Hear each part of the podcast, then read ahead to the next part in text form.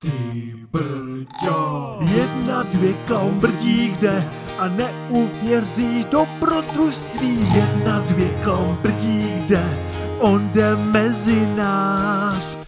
Ahoj kamarádi, přicházím k vám s novinkou. Tentokrát to budou audio pohádky a nejsem na to sám. V roli vypravěče se vám představí i Vlastia Macík. domovem klauna la, Slyšíte ho? A slyšíte, jak si prospěvuje? Kdo z vás ví, jak vypadá?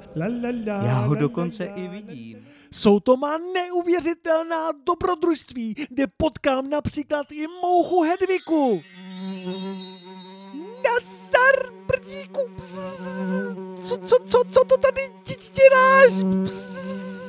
Co pak se tady válíš po zemi? Zajíce, Feru a Jožina z našeho hobby. A ne poklad, tak to je smůla.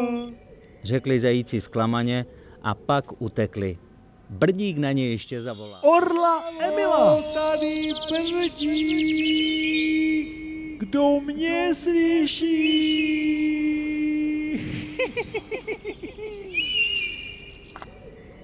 Člověče, co to tak křičíš? Vždyť všechno plašíš. A já neulovím nic pro své orlí mláďátka. Povídá Orel Emil, který kroužil nad korunou stromu. Lachtana Eduarda. A schoval jsem se zde před bouří. Nedaleko odtud je totiž moře a tam já bydlím. Odpověděl Lachtan.